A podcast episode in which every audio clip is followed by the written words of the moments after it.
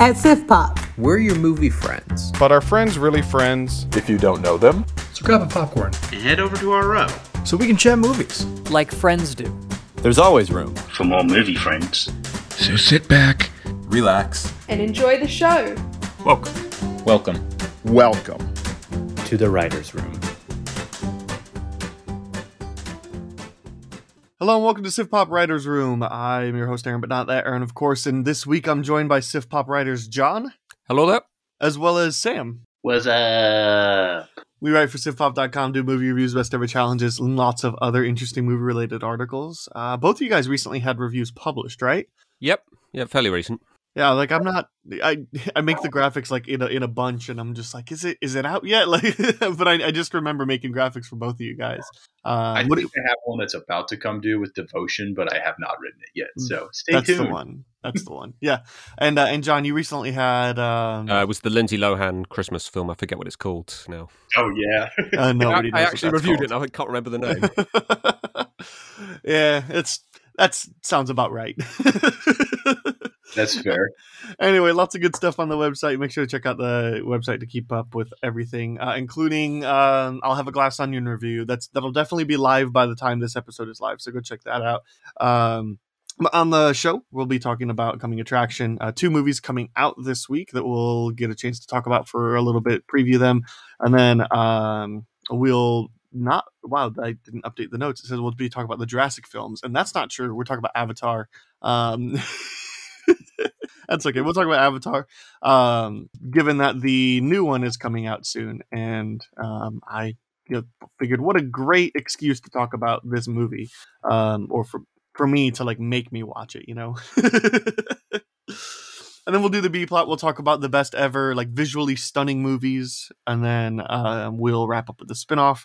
Uh, but first, let's get a chance to know our writers this week. Um, I want to know, like, if you guys have any like special Christmas traditions. Like, are you like we have to watch this movie, this movie, this movie, or like, um, you know, Christmas starts at this time. Here's when we decorate. Just what's uh, whoever wants to go first. What do you have any like special Christmas traditions? Anything?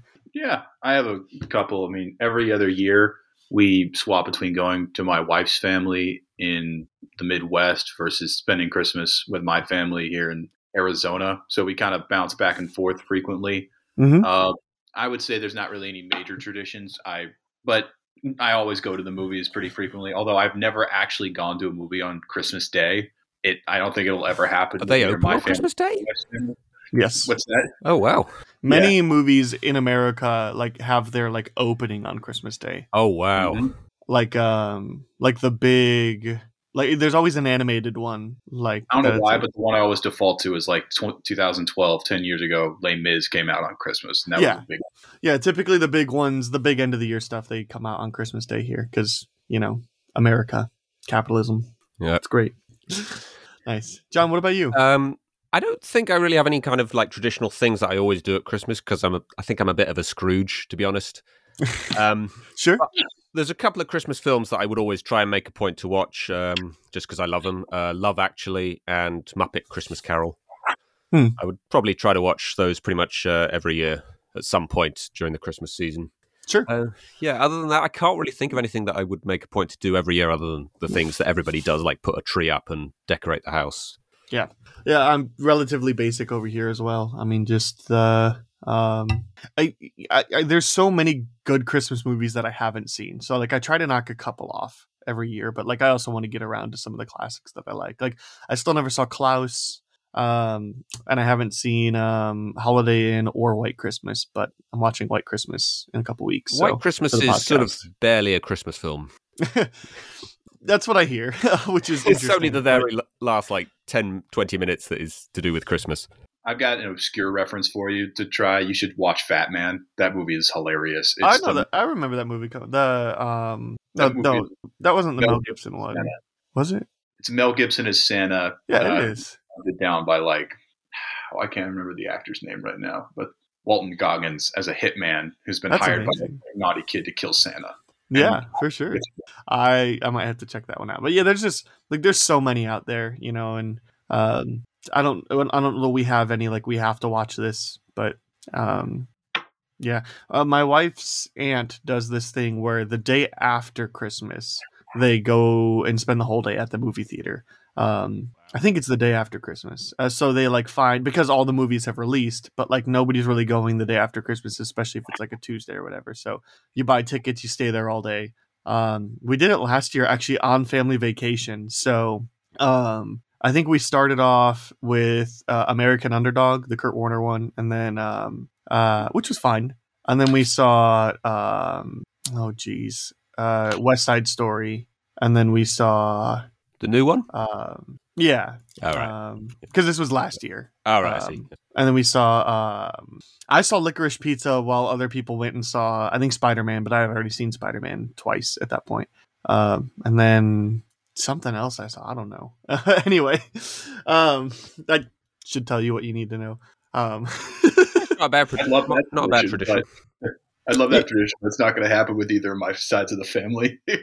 yeah, the pro I don't the problem is I don't really know what's going to be around this year. I mean because like I'm one of those people I try to get to things like as they come out. I mean, I've been really bad about that this year, but like usually it's like, oh yeah, these are mostly rewatches for me except for the like Christmas Day ones. Um so I don't really know. Like a, a lot of them too like like I know Babylon, like it is technically like a Christmas release, but like it doesn't go wide until January 6th. And it's like Mm. that sucks. Like so Makes me Anyway. want to move to New York, but then I see the rent prices, and I'm like, never mind. I don't care Yeah. that much. Yeah. Yeah, Yeah, they're, they're nuts sure. now, uh, these rental prices for films that have just come out. oh he's talking rent for like you know To like Right, live it's a it's like the same, twice the price of going to the theatre to see it. Yeah, exactly. No, it's like for oh got it got it yeah yeah yeah um yeah so i don't know like i i like that tradition but man i don't know like i was looking at the like schedule for the rest of the year and i'm like what else is there like babylon and that's it like that's all It's i care about like a family tradition that we do every year. I mean, as soon as the presents are done, like I'm at the TV, like let's turn on M- NBA Christmas basketball, and I'll just watch the Christmas Sure. game because. I mean, every year they have seven games, and usually at least one of them is a really good game. Like the classic one people go back to was like five years ago was the like buzzer beater game between the Cavaliers and the Warriors when they were both still really good. So I mean, I'll turn on those games, but that's the NBA was weird this year, so I don't know how much I'll watch. fair well i have one more question for you guys before we get going um do you guys like roller coasters Yeah, Yes. yeah, they're okay. okay that was a very quick yes Is that it? Yeah. Okay. It- I, mean, if you want to expound, you can. I don't know. Like, I'm afraid of heights, but I love roller coasters. Um, it's it's and it's one of those things people ask, like, so you're afraid of heights and you're terrified every time you're on a roller coaster, but you still ride. I'm like, isn't that the point? Like, to get thrill. Like, it's the same reason why people watch horror movies, right? Like, because you want the thrill of the experience that it's trying to give you, even though it's an experience that I don't typically like, but I like in this context because I generally believe that I'm not going to actually die on a roller coaster, you know, or like if I'm in a movie theater that like, you know, Ghostface isn't in the theater, right? not to step on like the recommend corner later, but there's this great YouTube channel I watch a bunch called Defunctland, where all the guy does is talk about you about like previous rides in like Disneyland or other theme parks and the rides that were there. And it's always interesting stuff to hear about the history of a ride or hear about the history of like a certain Disneyland park or something like that and how it happened. Because all I know is like it's Disneyland, it's magical, it's fun, and then you hear about the history and it's like, oh, um, the French the French citizens were not very happy that they called the Disneyland in Paris Euro Disney, and they weren't happy that they couldn't drink there either. So it's fun to learn about that kind of thing. But Yeah, that's it's really not called. Euro Disney now, I don't think. I think it's I don't called think so. Disneyland in Paris. Something like that. But in the '90s, when it was first opened, they Oh, called yeah, I it think I remember that, yeah. There is a I learn something new theoretical- every day.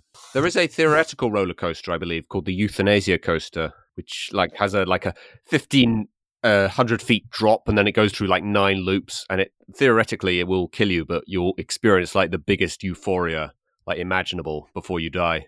Pass. Huh. It would be absolutely massive, uh, so it would cost a fortune to build, and obviously it has to be Interesting. somewhere where like euthanasia is legal. Yeah. That sounds, that sounds like something to give to Elon Musk to try. We'll let him do that. yeah. yeah. I wonder how you test something like that. Uh, the same oh, way that oh no, he's has still done alive. Didn't work. Well, on that note, let's move on to a couple coming attractions we have this year. Um, so- John, I'll let you pick. Um, do you want to start by talking about Violent Night or Emancipation? Uh, Violent Night. Violent Night is a new movie coming out this week, uh, starring David Harbour, Harbour um, Beverly D'Angelo, John Leguizamo, um, couple of faces that you might recognize, a couple of names you might recognize. Uh, when a group of mercenaries attack the estate of a wealthy family, Santa Claus must step in to save the day and Christmas.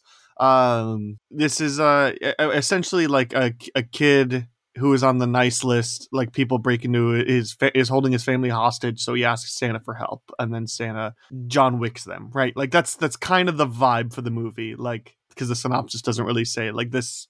Yeah, John Wick at Christmas, um, but probably not as smooth action. I don't know, maybe Home Alone or Saw. I don't know. Either way, um, Far more violent than Home Alone. Uh, Home Alone should be more violent than it actually is. Yeah, true. It's, it's kind of physics should be taken into account.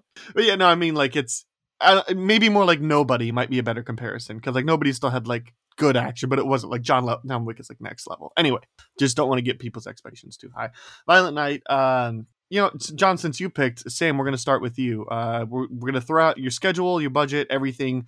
Um, in in terms of factor, the only thing that factors is your free will. Um, Violent Night. If you could again factoring only in your free will would you go check this out in a theater would you wait till you can rent it at home wait till it's on a streaming service you already pay for are you just not interested in seeing this movie I, I'm always, I'm almost always a let's go see it in theaters because it's annoying when when directors and filmmakers are like, you need to see my work in a theater. That's how it's intended to be seen. But there really is an, a magical effect when you're in there. So I almost always default to that. That being said, I'm kind of tired of David Harbour, so I would go until I would probably go with Rent. I'm okay I'm gonna see it, but I'm kind of tired of the David Harbour shtick of like, oh, I'm the lovable, slightly uh, weird like action star. It's like I've seen all four seasons of Stranger Things. I Mhm. have watched Black Widow. I know what you're capable of. Will you try to do something else, please? but And you this- also watched hellboy and suicide squad like Yeah, I've seen Hellboy. I barely remember that he's in the original Suicide Squad. I don't even. i count that. only remembered when i went to his imdb Yeah, I don't Right. remember him in that at all. dexter he's tolliver i think he's one of the like He's one of the like or something like that in the CIA or whoever. yeah he's one of the bureaucrats Yeah, He has to answer to Amanda Waller, or she answers to him. I don't know, but whatever it, It barely really counts. doesn't matter Nobody cares about But- that film. yeah true um john what about you Uh, I'd probably say streaming, um, because I, I'm actually um, the opposite of Sam. I actually can't get enough of David Harbour. I, I absolutely love him in Stranger Things. I loved him in Black Widow. Um, I'm just a bit tired of these kinds of films, to be honest. That I, I'm not a massive fan of the John Wick films, and this looked like sort of every action film you've ever seen, just with Santa. You know, it, it has like the cliches of them yelling "Get down" and kicking the door in, and guys with machine guns. Um, It did look like quite a good version of that kind of film, and with Santa, you know, it's a bit of a sort of USP to it, I suppose, action film with Santa in it. Um, but I'm just not very interested in those kinds of films, like in general. But the one thing that might make me want to watch it probably is Dave Harbour. I would say. Uh, I'm gonna go ahead and I'm gonna say I'm gonna see this in theaters. I'm really excited to see this movie. Um, I signed up for the Civ Pop review um, to do it, so I'll be taking care of that um, as well. And it was just one of those. It really feels like this should be like a straight to video movie, right? Like with this concept, and even like David Harbour is not like a he he's a he- he's a good name, but he's not like you know a A list actor or anything like that. So he's not an A-list movie star where he can really open the movie by himself. But this is a unique window for him to see if he can open it a Yeah. movie by himself because it's the two weeks in between when Avatar two comes out and after the Thanksgiving movies. So he Well- could surprise us. And Beverly D'Angelo and John Leguizamo are also not something to scoff at. But either way, like none of these actors cost too much money. Um, and and like the con, and like it's a I don't think I don't think it's a known director. Um, No, I uh, never heard. Tom Tommy Wirkola. Um, check his IMDb, see if he's done anything that is going to make me sound like an idiot. Um, but uh, Dead Snow, that's I remember that. Oh, Hansel and Gretel Witch Hunters. I kind of like that movie. Um, um, it looks like he's only. Oh no, there's been yeah wrote, wrote and directed them. The Trip, which I know a good amount of people liked. Um, anyway, the uh, this movie's just my jam. I mean, I I think I've missed a lot of the ones that are supposed to be like this but stupid. Like I, I think I just happened to miss them. I really like the John Wick movies. I I'm kind of in the middle on you guys on David David Harbour. Like I don't really want more of him, but I also don't want less of him. Um, but I I actually didn't see Hellboy, so maybe that has to do with it. Um, Doing yourself a service by never seeing that movie. Yeah, That's I didn't when see it- it either. when it got single digits on Rotten Tomatoes, I figured. So Wow, I didn't know that. Um, yeah, I think it's nine percent. So um, I was tempted to because um, I went Walmart um, Steelbook shopping because I saw something where there was a bunch of Steelbooks in their seven dollar and fifty cent movie bin, and so I ran to Walmart and uh, and I did. I found like six copies of the Hellboy Steelbook, and it looks gorgeous. And I'm like, mm, I can't do it. So um, I thought about buying it, but I didn't. Ima- with that cover, imagine a perfectly good-looking Granny Smith apple with like five worms in it. Just think of that. Pretty much. That's that's my understanding. I was like, oh, but it's so pretty. Maybe I could just take the discs out and put in the Guillermo del Toro one because it really doesn't say it like show any. It's not specific enough, but yeah.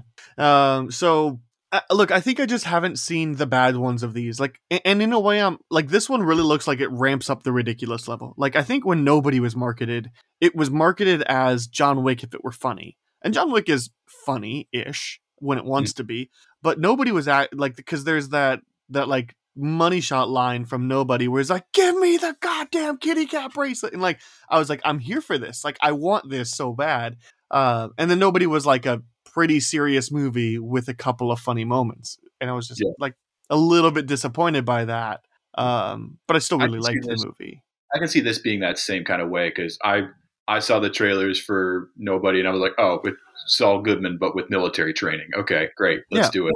And then I see this, and it's like you're saying, it's definitely like let's ratchet it up. Now Santa Claus is mad at somebody, so let's do it.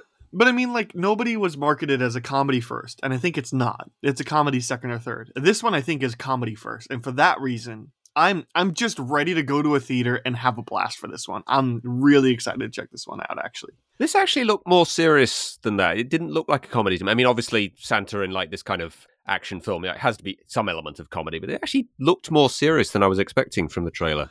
It looked Yeah. more serious than when I yeah when I when I heard what the movie was about. And I saw the trailer. I was like, oh, there's actually a story here, and there's actual stakes. And John Leguizamo looks actually like scary.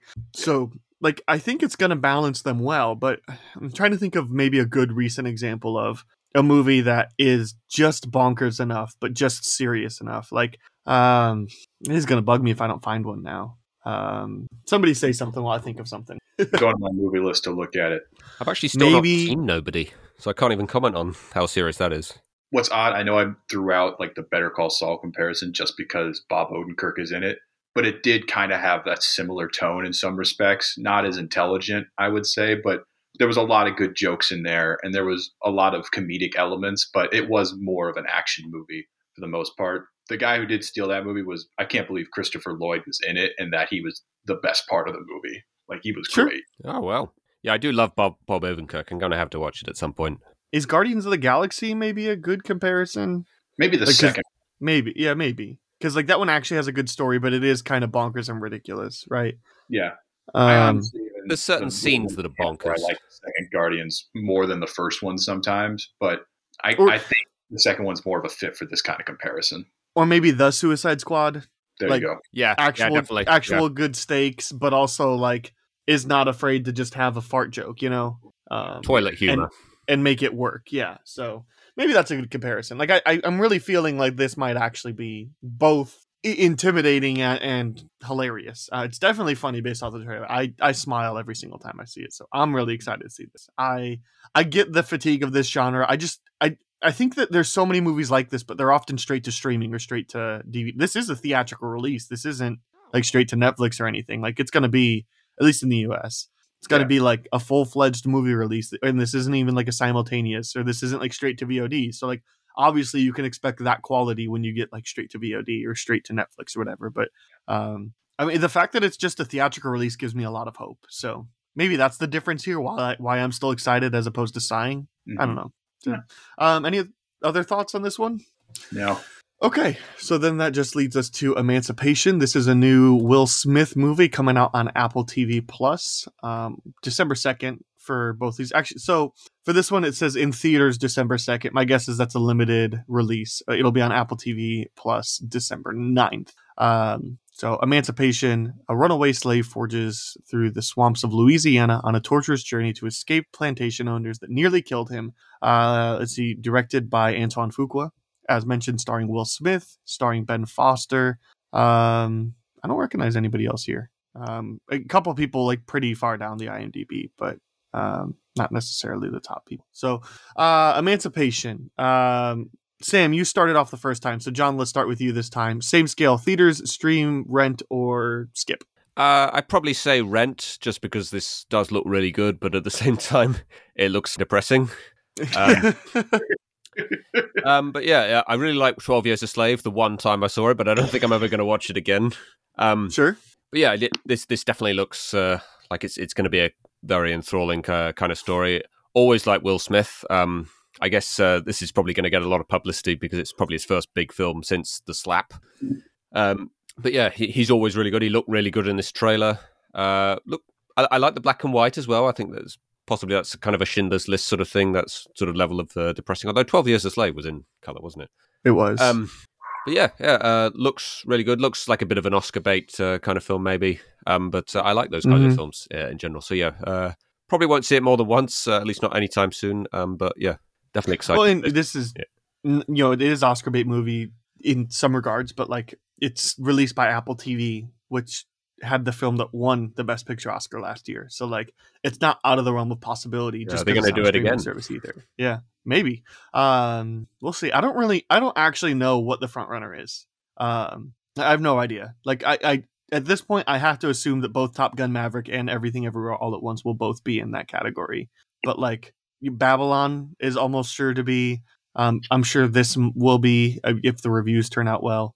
Um, Triangle of Sadness, I had a lot of buzz. The menu, like, but like I don't really know what what the front runner is. Um, but I mean, this is always me at the start, at the end of November. I'm like, you know, what movies are going to be, and then all of a sudden, there's a million movies that I've never heard of that are like, oh yeah, check out this one. You're like, that's incredible. So anyway, um, And looking at uh, Variety for their best picture predictions, they're saying the number one thing is Fabelmans, followed by Banshees of Oh. Inisherin, and then Tar. And then yeah, Gun. those all those all are probably gonna yeah. Forgot Yeah. about that. Well, Fabelman still hasn't released wide yet, so it's not quite in public consciousness yet. At least in my I feel like I know we're gonna I know we're talking about emancipation, but I feel begrudgingly bored to have to see the Fabelmans because every time a director's like, "Look at my childhood," and like, "Look at what I did to like get through," I'm like, "Will you get off your high horse, man? You make movies like relax." so, what are your thoughts on Emancipation then, Sam? Oh, I am I am see it in theaters for the discourse around Will Smith and everything that's happened post the app. I'd probably say streaming service for the actual movie. I think it could get some awards buzz. I think Will Smith is always a great performance when given a good script and a good opportunity, but I'm really here for the discourse because I just want to see what people are going to say about it because of everything that's happened post the Oscars of 2022. Uh, the other fun thing I just looked up as I dug into the cast was apparently Steven Ogg is in this movie. Who, if you don't recognize the name, that's Trevor from uh, from Grand Theft Auto Five. Oh, and I, I didn't recognize the name. There we go. So that was fun to dig into that and look Was and see. he in oh The my Walking god! Dead by any chance? Yes, he is. Walking yeah, Dead okay, as I know well. who that is. Yeah. So I was excited when I saw him. I was like, oh my gosh! Like that's like like a little sprinkle on the top of this Sunday for me to like show up and watch this. Or Yeah, he's really good. wait until it's on Apple TV. Uh, I again, again, I'm going to be a little higher than you guys. Uh, I'll go ahead and say theaters for this one as well. I don't particularly care much about the discourse for the Will Smith stuff. I remember when when the slap happened, um, the there was a lot of concern. Like Apple was considering either pulling this movie or delaying it or whatever. Like I remember that being like a big thing. That like he already has a film that like he's working on, and he may lose work for this. And like, look, I definitely the pro- the problem is like it's too much time has passed and like but part of the problem is like nothing really has happened right? Like nobody's really acknowledged anything in any meaningful way since then. So like it's almost one of those that like i feel like the academy is just hoping oh just forgive and forget i guess and uh, and it's like but like it we don't have to dig it all all through it up again all through it up again but it's just like i don't care much about the discourse because there hasn't been discourse for a while and it just seemed like nobody cares anymore um except for Yeah. people that are like, I just want to watch people Yeah. care. And it's like the problem is I don't think people care anymore. Yeah. And I don't think many people do care anymore, and I think that's a good thing. But it's kind of like the like I enjoy sitting back and watching like the chaos of like people caring about something that should not matter anymore. Like he apologized, and Chris Rock is already making jokes about it in his special, so who cares? But I think Chris it- Rock goes in ones for it. Really, he's uh, made a lot of money. I think. Yeah, Sure. he's done he's done well off of it. Good for Chris Rock, and I'm happy for him. I'm it, I'm excited for the discourse, and they're like, oh my gosh, it's time to like look at this and laugh because that's how I feel about the whole thing. As a movie itself, I hope Will Smith does well just because I like him as an actor, and Yeah. oh yeah, he, he looks really good in this. GTA Five in it. So I'm. I'm in theaters because John, I think you're right. This is uh, kind of Oscar baity, but at the same time, like, what's wrong with the movie being Oscar baity? Exactly. Like, yep. Same. nothing. Like unless it becomes too paint by numbers, like that's when it becomes a problem. Over That's and Problem is my Like, opinion. well, but I mean, there are movies that you could tell they're like, oh, this is just going for an Oscar, and then it winds up like losing any sense of originality or any sense of passion from the filmmakers. I mean, or the passion is winning an award, you know. So certain films definitely get that way. I mean, maybe, gosh, uh, is a good example the King's Speech for that. Yes, very, very, very good example. which I like the King's Speech. I saw it once when it came out. I haven't seen it, but it's been on my like want to rewatch it list um, because I really like it, and I am not mad that it won Best Picture that year. Um, I'm only mad because Inception came out the same year. that's fair. Yeah, I'm Um, not so because Social Network came out that year. About Yeah, true. That's another. also fair. I like King's Speech, but both of those are definitely better movies. Um, but yeah, like maybe like maybe that is a good example, or um, uh, shoot, like American Hustle. Maybe I mean that was nominated for so many Oscars. I, that it's not really I mean- Oscar baity. I mean it kind of was, but like it was still a David O. Russell film. Like In the same Yeah, way, David O. Russell in Amsterdam came out this year, and I feel like that movie, while fun and actually kind of enjoyable to watch, like as soon as I walked out of it, I was like, that was a fun time, but there's no way that's going to win anything. And they pitched it like it was some kind of awards movie, and I don't think it's up to caliber. But like even maybe take a look at films that you might want to consider Oscar bait. Like there's some of the best films that like Power of the Dog last year, right? I think you could Yeah. easily consider that. Yeah, and it's a Oscar bait, great film. Um you can look at um the it, maybe even Drive My Car from last year. Like I mean I guess that's an international one, but like that's a great film, a great made film. Um that you could definitely call Spotlight, but Spotlight is one of the best films of the last decade. Um if not one of the best films of all time. It's on my top 100 list. Um it, my point is as long as like a movie can be oscar baity but that almost maybe more excites me to see it be, you know, as long as it's still is going to feel ooh, maybe house of gucci is a great example of one that really flopped last There you go. there we go That's an excellent example. yeah um How I So- think of it is like Oscar bait is not a problem, but I would think you're shooting yourself in the foot if that's the whole reason why you're making a movie. If you're making it yeah you get the awards, then you're kind of shooting yourself in the foot because you need to be more wholesome with your reasoning for why this movie is being made and why you're t- undertaking this kind of project. And I respect I respect people for trying to win awards. Like I tried to get performance awards at work. It's totally understandable and it's something great to put on your resume. Yeah. But when it's that transparent that this is what you're doing, then it does become kind of like, all right, I we see what you're going for here, man. Relax. But well and there even are you know actors that are doing that now like it's Oh, I think relatively obvious that you know they that everybody was trying to get Will Smith an Oscar, you know, in the making of King Richard. Oh, yeah. Um, like it, it, and that's fine, right? It worked. Um, he He got deservedly it. won, yeah. Um, you know, but like he, he gave an incredible performance and won the Oscar, fine. But it's you know, but it, it's almost like one of those like I look at Brad Pitt's career, and I know he's always done silly things, but like it really seems like the last couple of years he was really ramping up, like trying to get an Oscar, and then he got it, Has and he now he's won an like Oscar? for Once Upon a Time in Hollywood, Oh wow, I didn't even remember that. Yeah. A Best Supporting Actor. So, but now that he's got his Oscar, and that's already that's already kind of a little bit of a like chill, relaxed, even silly role. But like not you know That's, that's kind of silly, yeah. now he's more interested in doing things like Bullet Train. It's like yeah, cool, that's fun. So, Yeah. um, There's a very sort of Brad Pitt scene on the roof where he has his shirt off, certainly in, Yeah. in that film. so anyway, it's just one of those. Um, I'm really excited for this movie. Um, I think it's a great story. Um, from what I can see, um, it's a story that I I want to see. uh, that excites me. Apple TV Plus has has probably the best track record for original content, like percentage wise. Is that fair to say? I've only seen Ted Lasso and Coda on there, so I don't know. I mean, but still, those are both incredible to me. You know, Oh, yeah, they're both really good. Um, It's not But, an like- statement. I'd say. I'd say it's pretty accurate. They make good stuff, and Yeah. they should be I mean, regarded. tra- tragedy of Macbeth, um, even like that Tom Hanks Greyhound, like people like that quite a bit. Uh, Cherry's really their only like miss. Cherry's a bad movie. Um, like, that's like really their only. You like Cherry? I like Tom Holland and Cherry. The rest of the movie, it's hit or miss for me. But I feel like, Ooh. like I think that was the Russo brothers, like kind of giving Tom Holland like an apology movie, like, "Hey, we're sorry we made Spider Man a joke for those two Avengers movies. Like, here we're gonna let you like act, you can act." And Eh. I think he did well. The rest of that movie though is like it's hit or miss for me. But like either way, like that's that's kind of their only miss right now. Like even their even their TV is really acclaimed. Um, you know, like all, all like I don't know that anybody has anything bad to say about like any of their content, right? Like or I mean, like there's things bad to say, but they generally saw err on the side of good. So Yeah. Yeah. Apple Yep. TV is Like- only just like to me, Apple TV is the icing on the cake, kind of like how you said the guy that plays Trevor in um uh GTA is the icing on the cake. Yeah. So that's it for me. Um yeah. I think I've talked to enough. you guys have anything else? Go Uh, Trevor.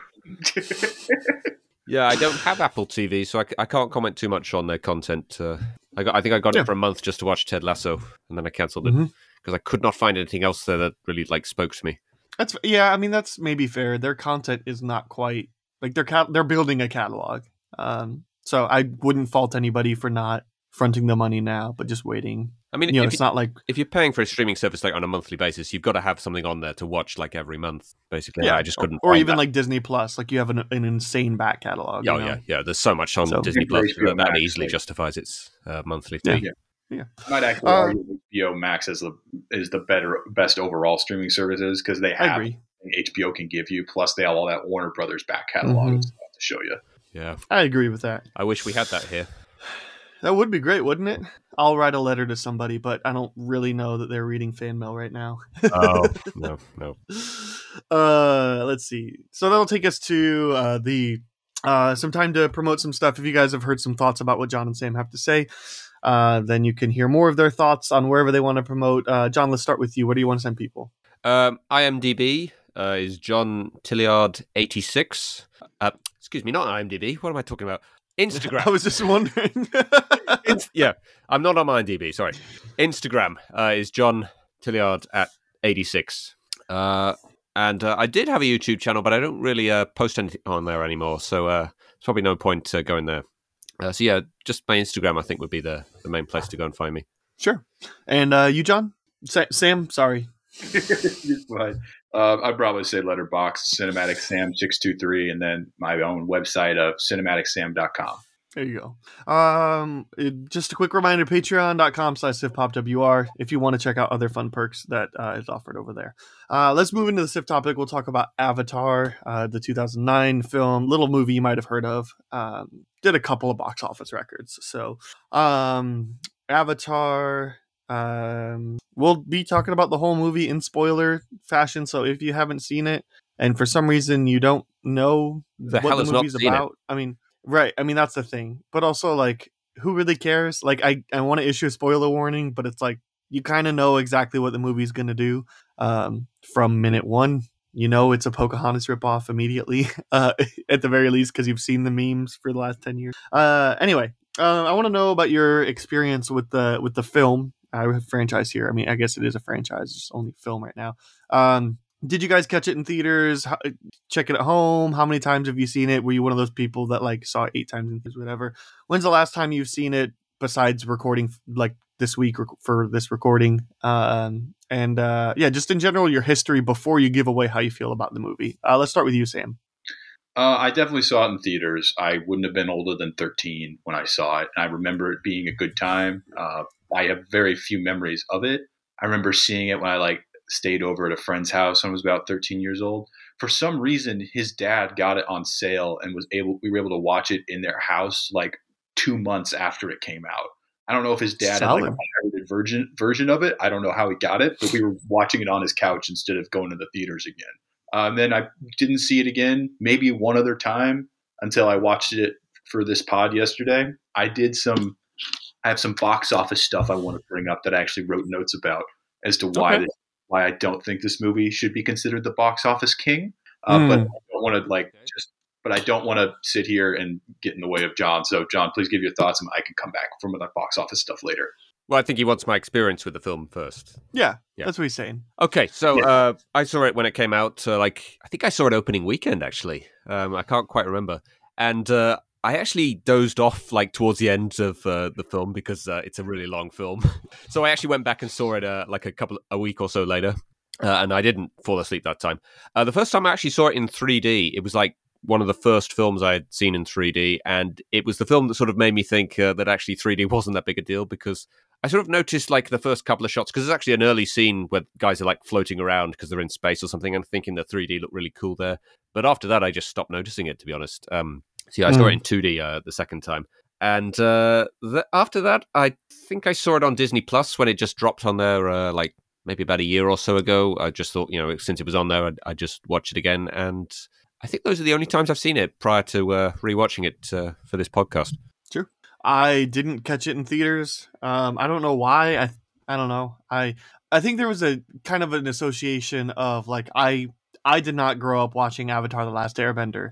Um, I still haven't seen the show. It's on my list. Um, and like so the fact that this is called Avatar, like I I guess I maybe at, at some point thought that like, there was a connection there, and I was like, well, I have no experience in this world, so I'm not rushing out. And of course, there's no connection. But um, but I think it was also just it was one of those it was maybe too hype and I was like I just don't really care about the movie. Like I didn't I didn't appreciate visual effects and you know cinematography and special effects and all that like in a way that I do now. I mean sure I appreciated it when it looked cool in Transformers but like you know not not not necessarily anything to like this level. And I was just like sure another another movie but like this is 2009 so this is like what a year after Iron Man? I was way more interested in Iron Man 2 than seeing this movie or you know um uh The Dark Knight Rises because it's the year after Dark Knight. Like way more interested in anything like along that level of like film making you know? Way more interested in franchises. This is probably like right before I really became a movie person. Um like I think I'd already been but well I really started to like embrace that so um, I just missed it in theaters, and then I caught it because it was a worldwide sensation. I caught it on Blu-ray after it came out, and I was like, "It's fine. Um, sure, it's pretty, but it's fine." Uh, and then I watched it last night, uh, yesterday morning, and that's the first time I've seen it since. I really wanted to go to the to the recent like IMAX re-release that was like upscaled to 4K. Um, I just didn't have the time to get there, so um, yeah, that's that's on me. Uh, uh, Sam, let's hear your box office stats and why it shouldn't be considered king. Let's go. Okay. So I'm going to ask you guys a basketball related question first because that is my other main love here. If I told you player A had seven NBA championships and player B had six NBA championships, who would you default to being the better NBA player? I would not. Short judge a answer is like that. seven, but a player doesn't make a team. Exactly. Thank you. That's the perfect answer. I didn't catch what you said, John. I'm sorry. I, I would not judge them based on how many championships they won. I don't think. Exactly. So player A, who's won seven championships, is uh, role player Robert Horry, who won two with the Rockets, three with the Lakers, and then two with the San Antonio Spurs. And player B is Michael Jordan. So put those two comparisons together. Yes, Michael Jordan's a better player than Robert Horry. So let's look at some stats here. The main competitor, I would say, for Avatar is probably Avengers Endgame, correct? Mhm. For box Yeah. Yep. So Because it dethroned it, and then Avatar re-released and re- because it reclaimed did. it. Oh, really? Correct. I didn't know that. I was going to say I thought Endgame was uh, number one now. it It was, and then Avatar re-released essentially because it was only a couple hundred thousand away. Oh, I'm and with you in that case, Sam. That that's cheating. Exactly. So, and then here's some other things about who what it went up against. So, in the months following its release in mid December 2009, I don't remember the exact release date. Uh, the movies it went up against and the box office were in January. There was Leap Year, Book of Eli, and Tooth Fairy, amongst other movies that I really don't know or remember much, and I have only seen Book of Eli out of those movies. In February, Dear John came out. The first Percy Jackson movie came out. Wolfman came out, and Shutter Island. Shutter Island, great movie, but the rest of those I'd probably say these are not nearly as memorable movies. And then March is really where it like started to fall off the top spot. But it remained in the top 10 for a while. Some March movies that came out was Alice in Wonderland, Remember Me, and then the first How to Train Your Dragon. So it finally ran into some competition then. And I will give it credit. The first month it came out, it actually came out like, I think the same day as the very first Sherlock Holmes movie with Robert Downey Jr. and Jude Law, Hmm. or if not one week after that movie. So it had some competition to start and it maintained that first position, but it only made $77 million its opening weekend, its very beginning weekend, which for a December release, I'm not going to say it's unimpressive, but there's been a lot bigger December releases in the years since then. And I think that's something to go against it. It did stay in the top 10 for 14 weeks.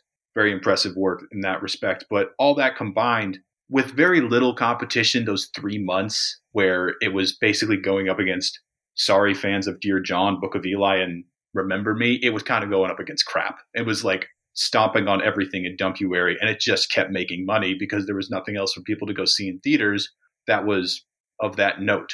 I would still say it's a good movie, but I would say the fact that it got dethroned by Endgame and then they had to re-release itself to get back the top spot, it's a little bit of a petty move in my opinion. So I wouldn't give it that crown anymore.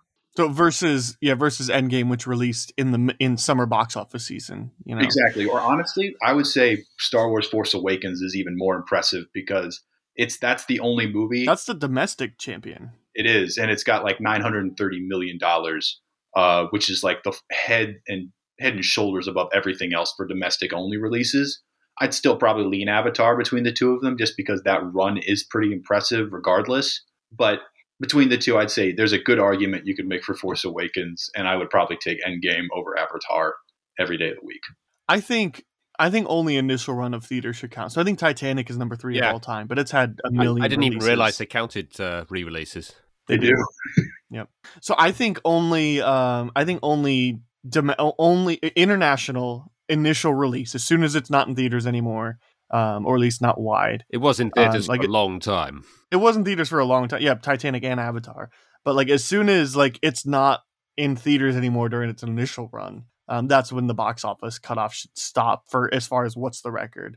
I also think we should adjust for inflation, and if we do, then Gone with the Wind takes the cake by a long, long, long time, long mile. So, um, wow. that's um, if adjusted for inflation, Gone with the Wind blows everything out of the water. What was that up is- against? It, Gone with the Wind, like nineteen twenty something. I don't know. Yeah, was there anything else Um, it was up against? I'm not sure, but it ran for forever, and everybody saw it, and so the box office numbers only have it at like three hundred thousand dollars. But you adjust that inflation hundred years ago, and it's like five billion. like, Gone with the Wind original release date is January seventeenth, nineteen forty. Uh, hang on, let me look up its uh, its box office gross. Hold please. Three adjusted for inflation, they say it's like three point four billion. Yeah. So Wow, which is way like- ahead. yeah, which is like yeah, six hundred k above Yeah. Endgame or Avatar. Yeah. Yeah, oh, it's like a billion over everything else. Oh, is yeah, yeah. I was going to say way Is- ahead. Endgame I don't Avatar remember are what like the numbers. two point six or like two point three. Hmm. Three point four is like you'd have to have another billion on top of what you made to be able to say that. Overall, fair. it only made only it made three hundred ninety three point four million. I would assume that would also count towards like that would also count for re-releases if people are re-releasing it as well. But Yeah, but yeah, Yeah. Anyway, I think it should only count original release international. In which case, I think that does make Endgame the champion. But Force Awakens, strong argument. Anyway, um, how do you guys feel about Avatar? Do you like it, love it, hate it, dislike it, or think it's just okay? Uh, I'm gonna kick us off. I'm gonna say I think the movie's just okay. Uh, John, what about you? I like it. Sort of maybe back end of liked it. And Sam? I would say probably hovering between low end of liked it like John or high end of just okay. The part that sold me when I rewatched it yesterday, I forgot how good Stephen Lang is in this movie. I think he's the only one who knows like what kind of movie he's in and like is completely selling the part that he has. But in that regard, he seems to be the only one that knows what kind of movies he's in. But uh, so everybody else, I think, almost takes this movie too seriously. Like Yeah. it, it's almost a deterrent because I think this movie could do with taking itself a little less seriously, and so you know a little bit more like Stephen Lang is playing it. But because he's the only one playing it this way, everybody else kind of seems off. And what is Michelle Williams doing in this movie? Like, she one of these things is not like the other. Michelle Rodriguez, sorry. Okay. Um, what is Michelle? One of these things is not like the other. Um, Letty you know, needed a break. that's what I take away from that. Lady needed a break from Dom, so she flew some planes in space. So we'll go Yeah. with that. And look, she does her role fine, but like it's one dimensional as hell and entirely unnecessary character. Um, sorry for fans of that character, I guess. Like there's in an already overcrowded in an already overcrowded movie, um, it, it's easily something that could have been cut. And I'll say the same thing for the other Avatar um, guy, the guy that played the, what's his name in Dodgeball, and I could never unsee that. Like that character's essentially useless. Norm, Um, I think he's Norm, called. yeah. You can easily cut Norm um, from the script. Um, you know, you can even Weaver isn't bad in the movie. I would say. I think she's doing the best she can. And I think the character's all right, It- but I stopped taking her seriously as soon as she like pops out of her pod and is in this like super high tech like bubble of like this is where everybody goes in to go into their avatar, and she's like, "Who has my cigarette?" And I'm like, "You're not a scientist." That line, Yeah. That was dumb. That's a dumb line. Yeah, yeah. It's look. It just this movie is simultaneously overcrowded with way too much, and yet also doesn't have anywhere near enough to do. Like it's it it's weird because like there's so many characters, there's so many like world building elements that they're trying to introduce, but like there were long stretches of nothing happening, and uh, it's so noticeable in a two hour and forty minute movie. This Yeah. this movie feels longer than that. Um, I remembered it as three hours, and look, two forty one. You especially in two thousand nine, round up to three. That that's insanely long. I think maybe only like Lord of the Rings and Casino, like Godfather, like that's it. You know. um, most movies had gotten down to two hours or below, two and a half maybe top. So either way, like I think it's I like, just imagined it as a three hour movie because it feels like it, yeah, I think it's like two forty two or something. something like that. it's a lot. And and there's like very few credits, which is incredible. Surprise, like like very few runtime of credits, which is incredible considering how many people must have spent hundreds of hours working on this film. Yeah, Um, Th- there's I a yeah, think lot of- I uh, due to like Zoe Saldana in terms of acting because I think she does of the people who are taking it too seriously. I think she does the best. Uh, but it is it's a motion captured performance, but that shouldn't negate anything in my mind. And she was a young star at that point; like she hadn't even done Guardians of the Galaxy yet. The only thing uh, that she Star did, Trek was the same year. right? yeah, she this was a big year for her. Yeah, She was And Uhura in uh, the new Star Trek. and she was in the first Pirates of the Caribbean movie, but that had come out like five years ahead of time. So that was a while ago before this one. Was okay. I, I was gonna say was the losers. The losers was the next year. I All right. really like the losers. Um, I might be the only person on the planet.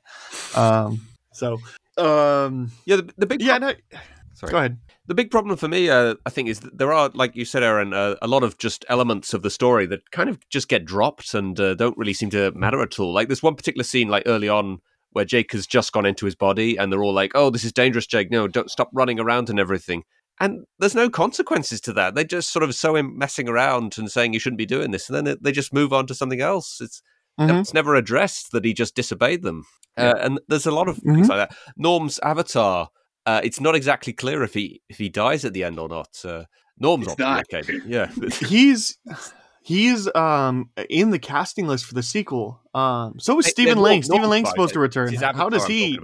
Oh yeah, I think from my understanding, I think we're supposed to believe that the Avatar died, but Yeah. he survives. A lot of people were Uh, confused by that. I was re- I was reading up on it uh, the other day, and like a lot of people were debating like, did his avatar survive or not? You know, the the fact that that's like up for debate and people aren't sure about it is kind of a shows that Problem, that they, they did yeah. like not a, pay attention to detail and like focus things properly and tell the story right. Mm. Sure.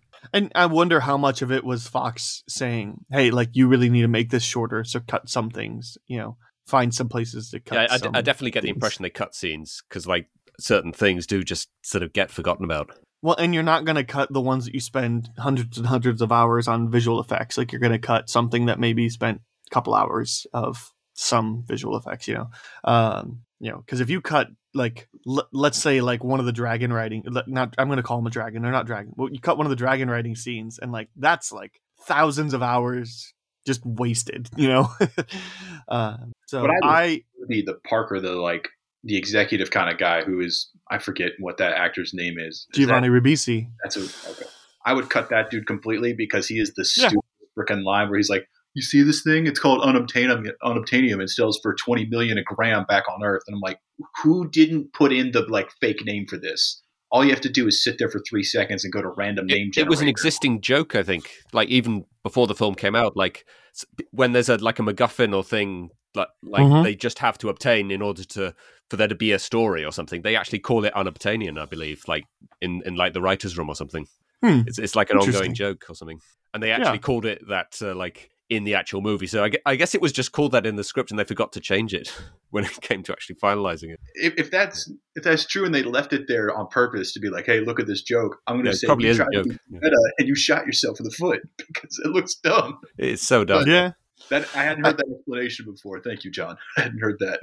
I you're right. I think they could completely get rid of that character. I mean, we don't need to see greedy corporate person making greedy corporate decisions to know that a greedy corporate is making decisions. Like we don't Yeah. necessarily need to see that character to understand or even have it have him only in that one scene. I don't need to see him three or four times making corporate decisions. Yeah, like- you know, like Every scene he's in, he's being an asshole. Like, oh, Yeah. just just run over these uh, guys that are just getting in our way. You know, they need to learn that we we won't stop or something. Right. Like- yeah, it, yeah. Like it's you're right. You could have you could have cut a cut his character. And, like I know we're harping on all of the negatives, but I just ten years at what thirteen years after this movie's come out, like we're finally getting a sequel. It's getting four sequels. There's two, three, four, and five, and like I'm kind of excited to watch them, but at the same time, like I kind of just don't care because I think this is a world I'm really interested, and of course the visual effects are gorgeous. It's easily one of the best films looking films ever made, if not the best. It absolutely is a triumph in terms of that, but. Ah, It's like how I feel about whenever they announce there's another Godzilla movie coming from like Legendary Pictures. It's like I love seeing Godzilla or King Kong fight and throw down or fight some other kaiju. I don't care about any of the humans in those movies whatsoever. And I don't really care about like the human like allegory that you want to paint on top of this beautiful world you created. Just Well- it's there. That's what I want to have happen. It's why I find the story just being uninteresting kind of frustrating because I know I should enjoy this more than I actually am because it looks so good. Well, and look, when I watch the Godzilla movies, I don't really care about story. I think Kong Skull Island actually is a really good story, but like the rest of them, take it or leave it. I really like that Um, film. but you, but you take so you have Kong, Kong Skull Island, uh, or you, and and then Godzilla and Godzilla versus Kong and King of the Monsters. all that. I don't watch any of those movies for anything other than to see Godzilla and King Kong be badass. So like, Yeah. I don't care about the story, so I don't care when they have this stupid Hollow Earth thing in the middle of Godzilla versus Kong. I just don't because I got to see Godzilla versus Kong, and then Godzilla and Kong versus Mechagodzilla, and maybe it was all a little underwhelming, but um, you know, it was still cool, and that's why I saw it. And like, I feel like the reason to watch Avatar is for the visuals, um, and also like. It's a shame that this movie is so good looking because the score is so good, and nobody ever talks about the score. of This, I mean, people probably do, but when you say Avatar, first thing you think of is visual effects. I'm like, the score is so good. um, but uh, it's it's it's so frustrating because yeah, you're trying to. There should be a story here for for a two hour and forty two minute movie. I should have a story. I I think there's there's two kind of movies that I can enjoy. It's ones where either the story is the essential thing. Um, you know, since we already brought up Inception, why not? Inception, everything revolves around the story. Um, or maybe even put I guess maybe three things. So story, or you could say characters. Um, but I think characters kind of lumps in with my other thing, where it's just kind of a vibe, right? Like I don't love Once Upon a Time in Hollywood, but I really like Once Upon a Time in Hollywood because there's a story that doesn't really make much sense, but that movie's just about trying to set you in an era and just give you a slice of Yeah, yeah, it is definitely. 1970s Hollywood through the eyes of Quentin Tarantino, Mhm. and then a really Quentin Tarantino ending that is by far my favorite part of the movie. Um, so it's you know I- don't really care much about the story when it's just kind of setting a vibe, you know. Um, Yeah, I and was, there's plenty of movies that do that. I was actually So talking to the problem is Avatar does neither. I was actually talking to someone uh, uh, I work with once about how he'd just seen Once Upon a Time in Hollywood, and he was basically saying he didn't like it because there was no story. And I, I was saying, well, that's what kind of what I liked about it. You know, it, it's just sort of fun ride. You don't need to be interested in the story. It's just Yeah. it's an experience more than anything. Sure. So So you, you can definitely like experience Avatar. You don't need to be uh, interested in the story, but it, it's you kind of want there to be a story um, for you to take an interest in like how good it looks. it's it's one of those things I think it passes in the theater, but watching it at home, I don't know that it quite does. Especially like there's still not a 4K disc out there, um, and, and it's uh, I'm sure it's 4K streaming, but like there's no 4K disc out there. they've only ever had a Blu-ray released, and like this really needs a 4K or maybe even an 8K like disc. And I know 8K discs aren't a thing yet, um, but pretty soon. um, Maybe they So thought it's one of those- was just a good thing to do marketing for because you know since all the characters are blue. I don't know if they There could that up. Yeah, yeah. it was just one of those like I wonder you can forgive a lack of story for something that's so visually interesting when you have it looking as good as it's ever going to look in 2009 well i mean i guess in an imax screen probably in 3d um you know like even if you stop noticing it after a little bit like it was really the, meant the to be 3D seen in didn't do 3D. it for me really. I, I mean, obviously Yeah. it's been 13 years, but I don't I don't remember ever really noticing it after about the first 10 minutes. right i mean that's kind of a good thing though isn't it Yeah, maybe. like that it's not distracting you'd want it to not be distracting, but I think at the same time, like there should you should have as a director, as the people making this, you want to make sure you're actually utilizing that properly because then you're actually giving the people what they paid the extra two dollars for or three dollars for on that ticket. I think the thing for me about 3D that really helped was at some point they stopped trying to make like things come at you and they started just adding depth to the screen and that really helped. Like I like Doctor Strange in IMAX 3D is one of my favorite experiences cuz like it was all about the depth and so you have them going into the mirror dimension, the mirror realm. It's like all that looked really cool. Anyway, the point is I, I think the film gets a little less slack watching it at home. yeah, yeah, So- maybe. maybe a little bit. Um, that's also why I wanted to go see it in a theater again and experience the you know what I didn't get to in theaters the first time. So I that's why I just story is so important for rewatches. Characters are so important for rewatches. And can can you name any character in the movie that is more than a one dimensional anything? no, it's a good point. Yeah, I, I can't think of any. Like Stephen Lang is GI Joe, right? Uh, to a T. Like, and he knows what he's playing, and he's having fun with it, and so I'm having fun watching him. But like the um, even our main character Jake is solely defined by his, you know, He, he can't use Um, his legs, and now yeah. he can. yeah, He's he's so he's solely defined by his disability and the loss of his brother, and even then, the loss of his brother only seems like a plot point to get him into the There movie. for the first half to the first act. That's just yeah, it's there to get him here. like and then he falls in love with Zoe Saldana. Who who who wouldn't, you know? So uh, like his only characteristic is that he can't walk. Um and then you know y- y- you have Sigourney Weaver who apparently is defined by cigarettes. Uh, and Stanford. Yeah. When we when we're talking about the visuals and the story part of this, an interesting comparison I thought of. First of all, the Pocahontas, Blue People Pocahontas comparison is perfect. My wife wanted to make sure that that got mentioned, so thank you for saying that because she sat through it with me yesterday and hit me when I fell asleep during it a little bit. So, so I appreciate that. Thank you, honey. Um, but the interest, the comparison I'd make is like we were talking about Red Dead a little bit before the pod, but like Red Dead Redemption mm-hmm. 2, it has this beautiful visual like you can get into this world and experience the old west but there's actually a very good story about redemption and family and coming to grips with the end of your time and what you need to do with what's left of your life versus avatar. We've been talking about the last 15 minutes like what's the story here? Corporate greed is bad. We didn't need giovanni ribisi to tell us that. Like we know This is this is very much um imperialism bad. Like Yes. the movie. And it's one note. Like the story is one note, the characters are are one note. Um it, it's just it's just a shame cuz like the world is so gorgeous and I there's a there's really interesting stuff going on with um with the with the people of the world and the creatures and the way they interact and like that first scene where um where Jake kills one of the thing or, or injures one of the things and then I don't I don't know her name but the Zoe Saldana Pandora. Neytiri.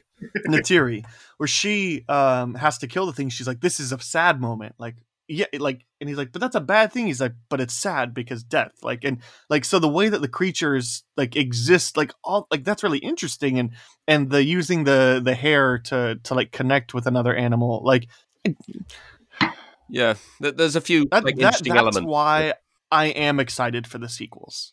yeah Um, I just hope they bring a story, like a pretty good story element. The sequel it, looks you like know. it's doing a bit of world building, maybe.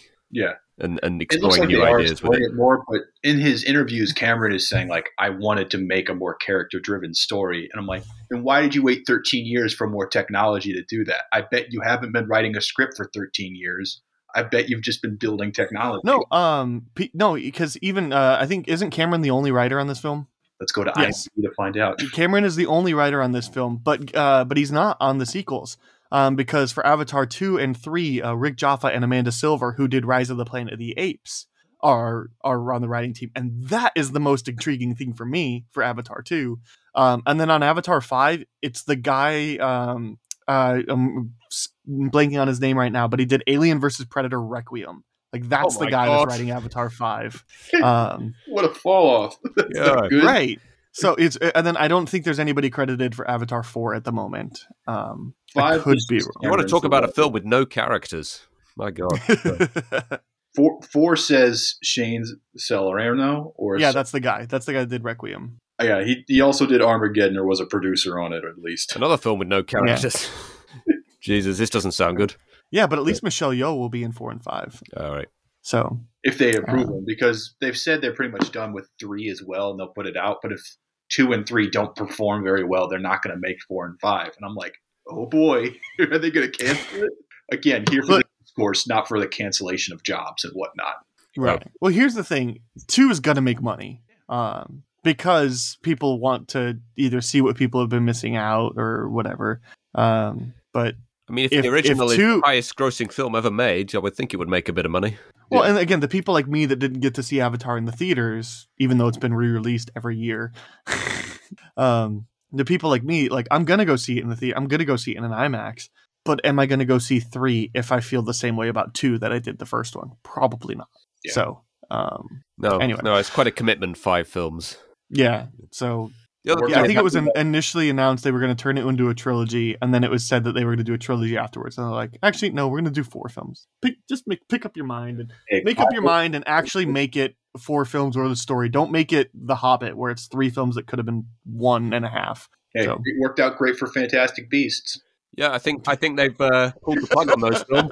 Yeah, they did. Yeah, and that that was supposed Um, to be five as well. So uh, is something about the five films. I think obviously uh, fits either the story or Hmm. um, it lines their pockets uh, enough. I think you're onto something. Yeah. We'll see. Well, Disney has considerably deeper pockets than Warner, so, yeah. um, so, um, yeah, I don't. Yeah. when you can I don't know that it- anybody is particularly good in this movie. I mean, you said Stephen Lang and Zoe Saldana, but I don't know that anybody else. Like Sam Worthington isn't. Um, remember when he was supposed to be the next big thing? Like Yeah, because he had yeah, this and Terminator yeah, Salvation. Not that and- much. Yeah, Matt Um, Damon was supposed to be Jake Sully originally and he had would- gotten that's what I up heard. Yeah. that. That would have been great. yeah he kicks himself over that one i bet Yeah, Well, I think it was Cameron's decision because I think he wanted an unknown. Because I was reading that it was supposed to be Damon and then maybe somebody else, but then he wanted a more unknown person. Um, and Worthington was um, living in a car when he auditioned for the script. So, um, yeah, as you do. Um, Did you guys get of kind of uh, aliens vibes from some parts of this film, like uh, like the suits that they're in? yeah. And obviously I think that's Sigourney Weaver's in intentional. it. yeah, I think I think some of that's intentional. I think that's you know, uh, I get a lot of Halo vibes too. Like the the the planes that they use that have the like circular propellers, the helicopters. Like they even call them scorpions. I'm like, that's like practically straight out of Halo. Like, Ah, um, never played it, so can't comment. Yeah, they're they're called scorpions, and they're essentially the same thing, except if you take the ring, ar- like they're they're just regular propellers. They're not like propellers in a ring. All right. Um, I just googled Yeah. Sam Worthington net worth, and considering he did this in like two Titans movies with Clash and then Wrath of the Titans, his net worth is thirty million dollars. I don't know anything else he's been in other than those three movies. uh, Terminator Salvation was a big one. There we go. that would. oh, he was um the android, wasn't he? Yeah. Yeah. Um, I don't remember anything he did. To be honest, I remember the character he played. I don't remember. I haven't seen doing Terminator anything. Four. I've seen one and two. I haven't seen three and four, and then I've seen Genesis, and then whatever the lo- most recent one was called that I kind of Dark like. Fate. Dark Fate. I kind of like that one, but Mhm. more He got James. some decent credits to his name. Um, he's in uh, Hacksaw Ridge, a pretty small role, but I really like that movie. Um, he's in Everest, which is a pretty decent movie. Oh, who was he in Um, that? One of the guys. Oh. They're all kind One of the guys like that dies, basically. yeah, one of the guys. Okay. Probably Probably not in it very And- much then. yeah. and then he was in um, Man on a Ledge, which I never saw, but that was like a semi-big release. And then The Shack, which I unfortunately did see. Yeah. Um, Apparently, he's in that like Jennifer Aniston like Oscar bait movie, like we were talking about earlier, Cake. uh, Yeah. okay. There you go. Get all the food Um, anyway, like it's nobody's particularly good in this movie except for Stephen Lang and Zoe Saldana, but like nobody's particularly bad. I know I harped on Michelle Rodriguez earlier, but it's like it she's not necessarily bad. It's just like what is she doing in this movie? Like the character Yeah, and the character actress, does you know? Yeah. Um so anyway, but this movie is gorgeous. It is it, it is entertaining on visuals alone. Like I said, the score is incredible. Um I enjoy all the I in combat sequences whenever there's a race through the jungle or like a trial for Jake to have to endure to become a member of the tribe. And Mhm. the actual fights are all pretty enjoyable in and of themselves, Yeah, especially the, the, the final climax is really good. Oh yeah. yeah. Like that's why I still like land on the positive side. I mean, this has been us ragging on a movie for 20 minutes, 30 minutes, however yeah, long it's more been. fun to talk about the things you don't like. It is. Yeah. Well, and it's like, what are the things you like? It's pretty. It sounds good. Anything else? Not really. It's really pretty. Yeah. Um, I did say I, I will say that some of the I watched it on a Blu-ray disc, um, on my 4K player, and um, what my Series X. Um, but the man, some of the a lot of the CGI has held up really, really, really well. Um, it is remarkable what it managed to accomplish in 2009. Um, remarkable, but some of them just kind of looked like video game cutscenes now. Like there was definitely moments where I looked, I'm like, this is like Unreal Engine 4 right now. And like remarkable for 2009, but like it kind of lost its realism or any sense of like it, it felt off-putting for something that like so much of it looks so good and and has held up so well and then some of it looks like oh i'm watching a video game cutscene which have gotten really good so like it's it's not necessarily Like like, like, a huge uh, knock. like the Tree of Souls bit when they're in there, maybe. um i'm thinking of like um sometimes where like it's just walking and talking and it's just an avatar walking in the forest Ah, and you can tell like there's real trees behind them and then there's a superimposed um sometimes it's even like the trees look fake. Um the tree Ah. of souls things look fine looked fine to me I think Uh, there- it was- it because was- it's uh, like semi-dark or something, it, and it was mostly The- CGI that scene. they nail they nail the big moments and that's what's important but some of the small moments i just think didn't get quite as much Oh, okay. attention when they is have maybe the what i'm trying to say crazy close-ups on the like Na'vi faces, that's where I get a little skeptical. But that's to be expected with almost anything. Yeah. Pre 2015.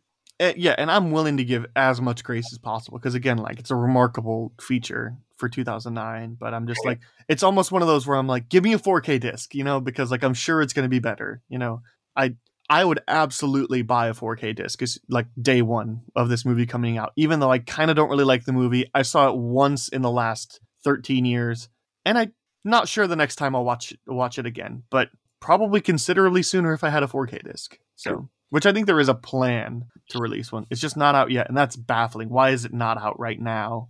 Yeah, this would be the perfect time to bring it out. It is, yeah. Um, I'm. I think I'm a lot of things to say. I'll just talk in a circle if I don't.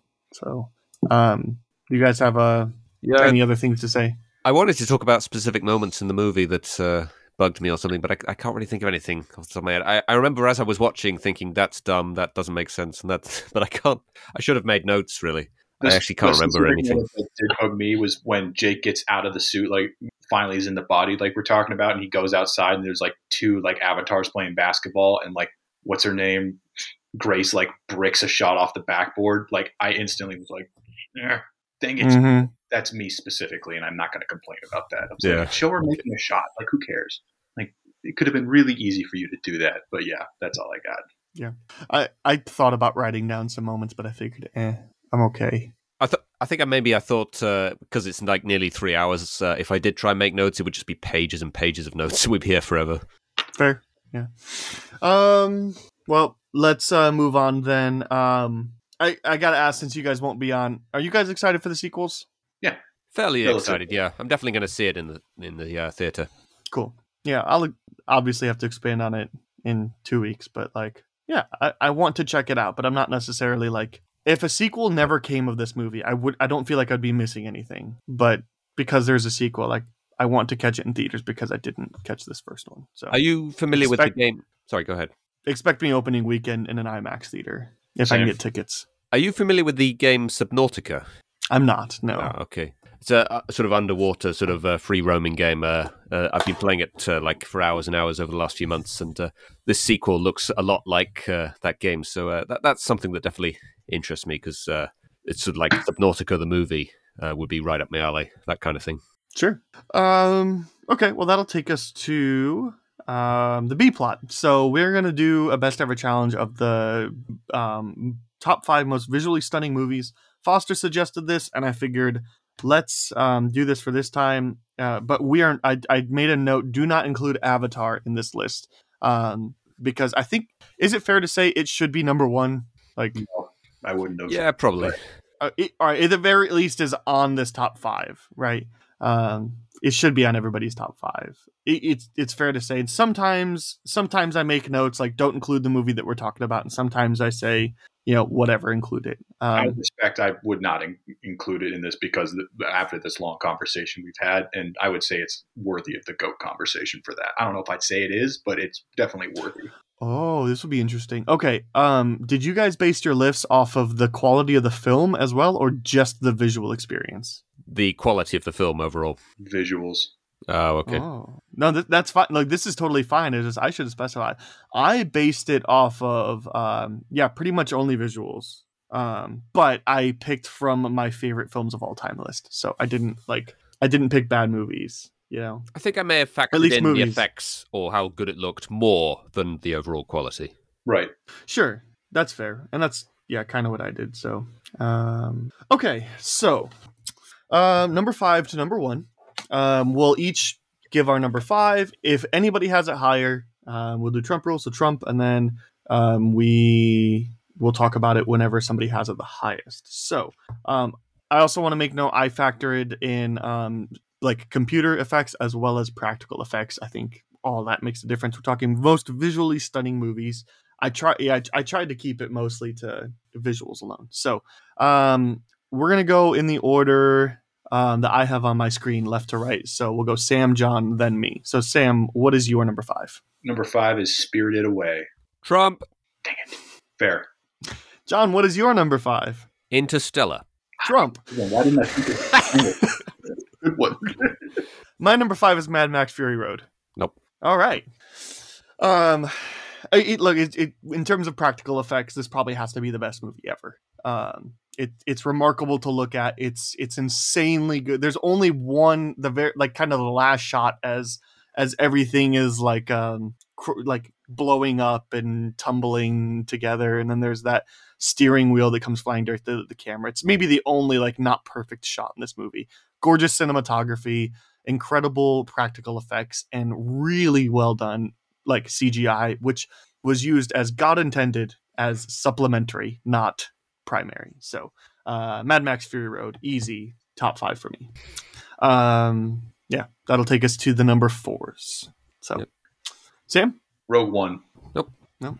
Rogue I thought One. about it. Rogue One is the best looking Star Wars movie. I with the Andor promotional stuff that was coming out a couple of months ago, I went and saw got a rewatch of Rogue One in an IMAX screening, and it is beautiful to look at. It's such a immersive feeling for that world. For I'd say probably one of the biggest problems with the Star Wars uh, Disney movies, seven, eight, nine, is it doesn't always feel as immersive as the originals or honestly sometimes the prequels. But not, I'm not going to argue the merits of the trilogies against each other. But what Rogue One did that's beautiful is it really feels like this is a lived in world. These are lived in planets where stuff is happening, where it's a different kind of atmosphere with almost every other scene. And I appreciate that a lot. There's the beautiful space shots of looking up and seeing the Death Star as it's finishing being assembled, or when it's like imposing over the top of a planet. And the combat is awesome and visually stunning as well in that respect. It's certainly not the A1 quality for Star Wars stories, but it's definitely the A1 best looking movie, I would say, of the Star Wars bunch. So I had to give it some credit there. And the IMAX screening that I saw a couple months ago definitely helped. Sure, I get that. Uh, okay, John, what's your number four? Pan's Labyrinth. Nope. Nope. Uh, yeah, this is mainly um for the visuals. Uh, the the story is decent, but uh, it's the visuals that uh, make me just uh, love it. Like uh, the scene in the tree with the uh, the toad, um, just Mhm. The sort of spectacle of uh, everything she explores, um, the uh, the underground room that she uh, goes in when she draws the door with the chalk, and uh, the monster that's in there, the, the, with the uh, really like the design for that monster with the uh, the eyes in his hands. Mhm. Um, and and yeah, it's just uh, sort of like child imagination, just uh, vis- visualized like uh, to to the highest degree. Um, there's like this debate about whether or not it's all real uh, at the end. I, I like to believe actually that it's uh, kind of not real. I, I, I feel like uh, it, it does like embrace the idea of uh, child imagination, and um, it's actually been a long time since I saw it. Um, you know, obviously the creature you see at the end uh, re- really just sort of brings me back uh, to my childhood. I think with the, the kind of visuals it presents and the, the kind of the, the story is just sort of decent, but it's, it's the visuals that really make me enjoy that film.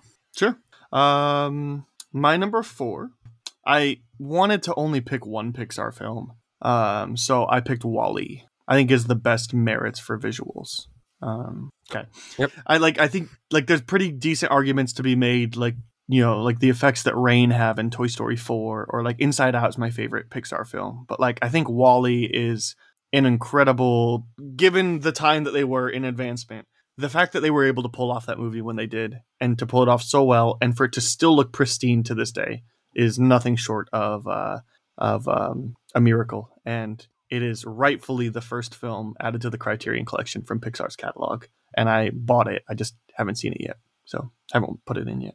I will soon. So uh, that's my number four. Uh, number threes. Sam? Lord of the Rings: Return of the King. honorable mentions for me.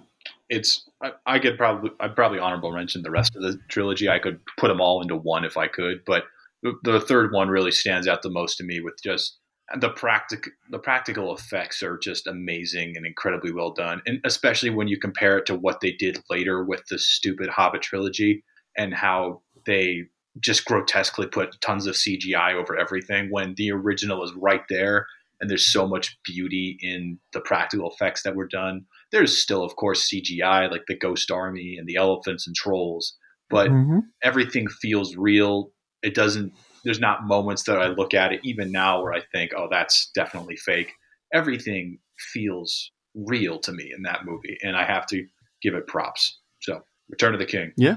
All right uh, john 2001: A Space Odyssey. Nope. Yeah, I mean, I don't like the movie, so otherwise it would have definitely made my list. Oh, okay. I like all the movies that made my list. Right. Okay. Fair enough. Um. Yeah. Again, this was sort of mainly for the visuals. I, I, I do kind of like it as a movie overall. I, I understand why a lot of people don't. Um. But yeah, this is like mainly the visuals. I mean, it, it's over fifty years old and it still looks good now. Uh, Mhm. the monkeys at the beginning. I, obviously, that's not a like a big visual thing, but uh, like the experience of that really draws me in. I really love it. And then uh, the uh, the Stargate sequence, um, just the sort of atmosphere of that scene is uh, something that uh, I I really just love. And um, just the fact that you know they, they can do weightlessness uh, in space and it, it doesn't look fake at all. Uh, I, just love how they've managed to do that. Uh, a, a lot of people obviously don't like uh, how long the sequences go on for, and you know uh, how nothing seems to be sort of happening. But the, it, I, I just uh, e- enjoy the effects uh, and the, like the achievement of the the, the effects uh, given the, when it was made uh, just so much. Mhm. Um, it just I just can't get enough of it. Um, yeah, obviously, uh, from a story perspective and like a, as a film overall, like uh, I, I can see why a lot of people don't really enjoy it because it like the, the slow sequences do go on for a little bit too long. But I, I, I just enjoy looking at it so much. It's it's you could argue it's kind of more like a special effects reel than a, a film, but uh, honestly, uh, that's enough for me. Yeah. I, I just love looking at it. Sure. Uh, my number three, Color Me Surprised, I had an animated film higher than a Pixar film, uh, but Spider Man Into the Spider Verse. Yep. Um, Trump. yeah, Oh. there we go. Number two, and we're, I'm about to talk, so go ahead. No, you talk about it. You had it higher. No, you, you said it first. Go ahead. I'll let I'll default. Uh, the the combination of of using CG as well as hand drawn artwork to make something so unique and so fitting of the story, the narrative, and the culture that this movie is trying to tell, uh, it it feels so uniquely Miles Morales, and that's really what it needed to do to separate itself from other Spider-Man movies. It's almost a shame that this is our first big introduction to Miles Morales, like because it's also a big introduction to Spider Gwen, and it still has a good amount of Peter Parker in it. Um, and uh, you know, and then you have comical elements like Spider Ham, which I love.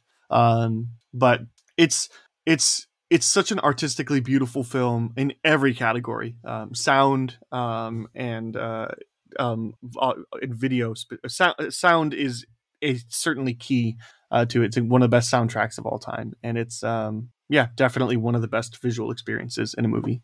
I, everything you say, I would just say ditto to it. I mean, I love the hand drawn style to it. I love the little details that like show how much these animators love the comic origins that they have for these stories. And I like that even though they all look the same except for Spider Ham because they're all human based, like they're actually, you know, Penny Parker actually looks quite different than everybody else. But like there is intentionally. Yeah, intentionally. There's every single Spider Man has a unique feel to them, or every mm-hmm. person, Spider person has this unique look and feel to them. And the combat and everything in the movie just begs to be rewatched. There was a great quote from a YouTuber I liked uh, from Filmjoy, like movies with Mikey, and he said, "If you pause this movie at any point, that's just like a beautiful frame that you could put up in your house." And I've done yeah. experiment before, and I've paused it at random points and just been like, "Yeah, he's right." I mean, every single thing here, you could pause it and stop, and it's just beautiful to look at. So yeah, yeah, cool. Um, John, you're number two. This is where I have Spirited Away. No. Cool. Yeah. Talk about it. Uh, similar to what uh, Sam was just saying about uh, Into the Spider Verse, you could just pause this film at any point, and it's just a, a beautiful visual. Um, there's just so many great sequences in this, like the the baby, uh, the the scene with the sort of paper aeroplanes, No Face as he becomes a monster, uh, the train, the um, oh, drawing a blank on it. Oh, the the pigs, um, like the the sequence uh, with the bathhouse. It's just the, the story uh, obviously is is um, really compelling. I, I, I love it as well. But it, it, I just like uh, thinking about individual scenes and thinking about how uh, wonderful they are, sort of visually. It's just like every single moment of it. I'm just admiring like how how much creativity there is with the animation. I'm not actually the biggest anime fan uh, in the world. I, I, just I don't know for some reason I just can't get into that much uh, anime in general. But uh, Spirited Away is definitely uh, one that I absolutely have. Def- without question, my favorite anime film that there is. Um, yeah, just again, like I said about 2001: A Space Odyssey, I just love looking at it, like every single frame, and just mm-hmm. marvel at how creative everything looks. Um, and and it's a great story on on top of it as, as well. So it's it's just a great film all around. Nice. Um, my number two. This is where I have Interstellar. So, um, I love everything about this movie. I think it's visually genius. Um, the the not just the wormhole scene, but everything um, down to set design, prop design, um, the the planet's design. I mean, this is one of the most creative endeavors ever. So uh, I just adore it. I don't really know that I need to say anything else, uh, but somebody else had it in their list. So if you have, I, I had it at number five. Right. Uh, do you have anything else to add? Uh, I love the robot. Uh, I think that's a really mm-hmm. creative design uh, for the robot and simplistic. Yeah. yeah. Like, yeah. Um, um, yeah, I'm not sure there's much else uh, I need to add, really. Okay. That'll take us to our number ones. I really don't think we have the same number one, but I guess we'll find out. Uh, Sam, what's your number one? 1917. Nope. Honorable mention. That this movie is just a stunning feat of camera work, in my opinion.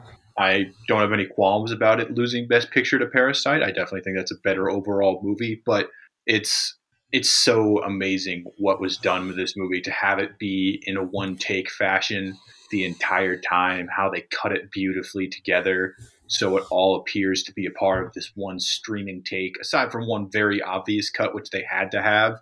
It's just a very strong use of cinematography and being able to zoom in on the characters' faces when they're going through something traumatic in the war or being able to look being able to show the grand scale of everything that's happening around the characters is an amazing thing too and i have to give it props and i'd probably say it's the best visual movie i've ever seen. There you go. Uh john? Inception. Honorable mention for me. Uh, um yeah again uh, this is kind of like uh, Spirited Away, great story coupled with uh, incredible visuals. Uh, a lot of the stuff in this, I'm just w- sort of wondering how they did it. Like, uh, you know, the scene in the hotel room where the scene is like literally turning over and over. Uh, like, how do you uh, like even go about filming something like that and and making it actually not look fake? mm-hmm. I just still have no idea how they did that. Um, yeah, the the idea of like being able to just change your environment as you you walk around, it's just such a creative thing um, like the the the, uh, the, sort of folding of the reality on on top of itself uh, that uh, Ariadne does at one point. Um, uh, the sort of affecting one dream as as you're in another. Like uh, that's just such a creative idea, and um, trying to think of uh, another like specific scene. Um, yeah, uh, Like the van falling off the, van- bridge van is way as- as more it gorgeous goes, than it yeah, should be. Like, uh, uh, Yeah. just just love the the sort of sequences uh, like in the dreams. Um, outside of the dreams, it's it's just a sort of really good story as well. It's like just a great film overall. But it, it's the parts in the dream that uh, are really like uh, stunning visually, uh, and obviously just a, a great story overall as well. This is really interesting. We all have three different number ones that were not on anybody else's list. Uh, I have Blade Runner 2049 as my number one. Um, this is, I love the style of this film. I mean, the costume work, the vehicles, the um, uh, the desolate land in the beginning, and the like desolate Las Vegas near the end. Every single this is this is every frame a, paint, a painting um, kind of film. I love it. Deakins cinematography, uh, gorgeous set design. Everything about this movie is great. Uh, quick honorable mentions. I put uh, Matrix, Pacific Rim, Gravity. I love Pacific Rim. Don't judge me. Um, Gravity, War for the Planet of the Apes, La La Land, Arrival, Jurassic Park, Le- Last Jedi. That was my Star Wars pick. And of course, uh, really surprised it didn't make a top five for anybody. Uh, Dune. I think are all well worth uh, conversation. Any other honorable mentions from you guys? Uh, I had Dune, and then Everything Everywhere All at Once, Birdman, and the rest of the Lord of the Rings trilogy. Yeah. Uh, the original Blade Runner, uh, The Revenant, and uh, How to Train Your Dragon, and Children of Men as well. Oh yeah, all great picks. Um, it's man, if I'd have thought about this for longer, that it would have thirty honorable mentions. You know, um, that'll take us to the spinoff. Um, so that one thing in any era of pop culture you want to tell everyone to watch or to avoid. Uh, Sam, we'll start with you since I know you maybe have to go here soon. Uh, I just wrote a review for it for Sif Pop, so I'll say I'll encourage it again. But uh, this YouTube documentary called "The People You Pay to Wear Shorts" about the 2011 and 12 NBA franchise Charlotte Bobcats, who have the worst NBA record ever. They went seven and 59 during a regular season, worst winning percentage ever. They lost 23 straight games at the end of the season. They were abysmal, and the owner of the team was none other than Michael Jordan himself. So it is honestly a very interesting take on that. Uh, so I would encourage everybody to watch it. I just finished Andor. Andor was great, and I'm excited about Avatar too. Cool. Uh, John. Uh, welcome to Wrexham, which you can find on uh, Disney Plus in this country. I don't know where it is uh, in America, but I believe it's an American series originally. Uh, but yeah, it's about um, Ryan Reynolds and uh, I forget his second name, Rob McElhenney. Rob McElhenney, um, bu- buying uh, Wrexham FC, which is a Welsh uh, football team or soccer, depending on where you are. Um, and basically, um, Rob's idea was that uh, the English football uh, system is kind of like a pyramid system. You can theoretically take like a really small team and uh, build them up, just put a lot of money into them, and they can work their way up the leagues uh, into like uh, the Premier League. Uh, it's it's a lot like growing a business in the real world. Um, Mhm. And Wrexham are traditionally a much bigger club than the level which they are at at the moment. So they actually have a much bigger fan base than is typical of the league that they're in. So that that obviously brings in a lot of money, and obviously uh, Ryan, Ryan and Rob put in a lot of money as well. So it's just a documentary about uh, them owning the team, which they have for uh, a little over a year now, I think, maybe a year and a half, uh, and just it, it takes you into like. Uh, what their responsibilities and the decision making they have as as owners, which I don't think I've seen from a football documentary before. Uh, it's kind of interesting. Um, it's kind of like this unusual take of like a, a player being like the best player in his league, and he actually moves down a league the next season because Wrexham were offering him so much money. Uh, I forget his name actually, Rob Mullin, I think he was called. Um, he's like their star striker. There's a lot of focus on him. That sounds right. Yeah, uh, they they focus on the fans. They focus on uh, like people who work for the club, like the groundsman and some some of the staff around the grounds. The guy that runs the pub, like right next to the ground as well. Um, obviously, there's a lot of focus on Ryan and Rob. Uh, the stuff that they're in actually is kind of scripted. It's uh, it's kind of interesting. Yeah, the, the sort of comedic take on it. So it's unlike any other football documentary I've really seen because it focuses on the owners. There's a lot lot of sort of like uh, comedic stuff to it. Um, and um, it obviously just just covers Wrexham's fortunes over like uh, the season or just over a season actually that they were in charge of the team and uh, yeah Yep. really looking forward to the second season which uh, I, I gather it is getting um, and uh, it's just an interesting kind of window into what it's like to be the owner of a relatively small club that maybe has uh, fallen on bad times so yeah welcome to Yeah. Uh, I've been watching that as well. I'm going to talk about Chopped on. Uh, I was watching it on HBO. Um, I love Chopped. Uh, I was watching. They have a collection of Thanksgiving episodes, and I was like, sure, let's do it. Uh, it's just a cooking show I love. It doesn't need to be said anymore. That you know, Chopped. So that'll do it. That's a wrap. Uh, remember that you can follow uh, John and Sam on the provided places that they listed above. I'll have those down in the episode description below. Uh, you can follow me on Twitter, Schweitcastle. And quick reminder that Pop Writers Room is part of the Studio DNA network, where you can check out other great shows at studiodna.media or by searching Studio DNA in your podcast player. And if you want to write for civpop.com you want to get in contact with the show, send some feedback or some questions, uh, writers room at civpop.com please don't forget to leave us a review on Apple Podcasts if you're listening over that way.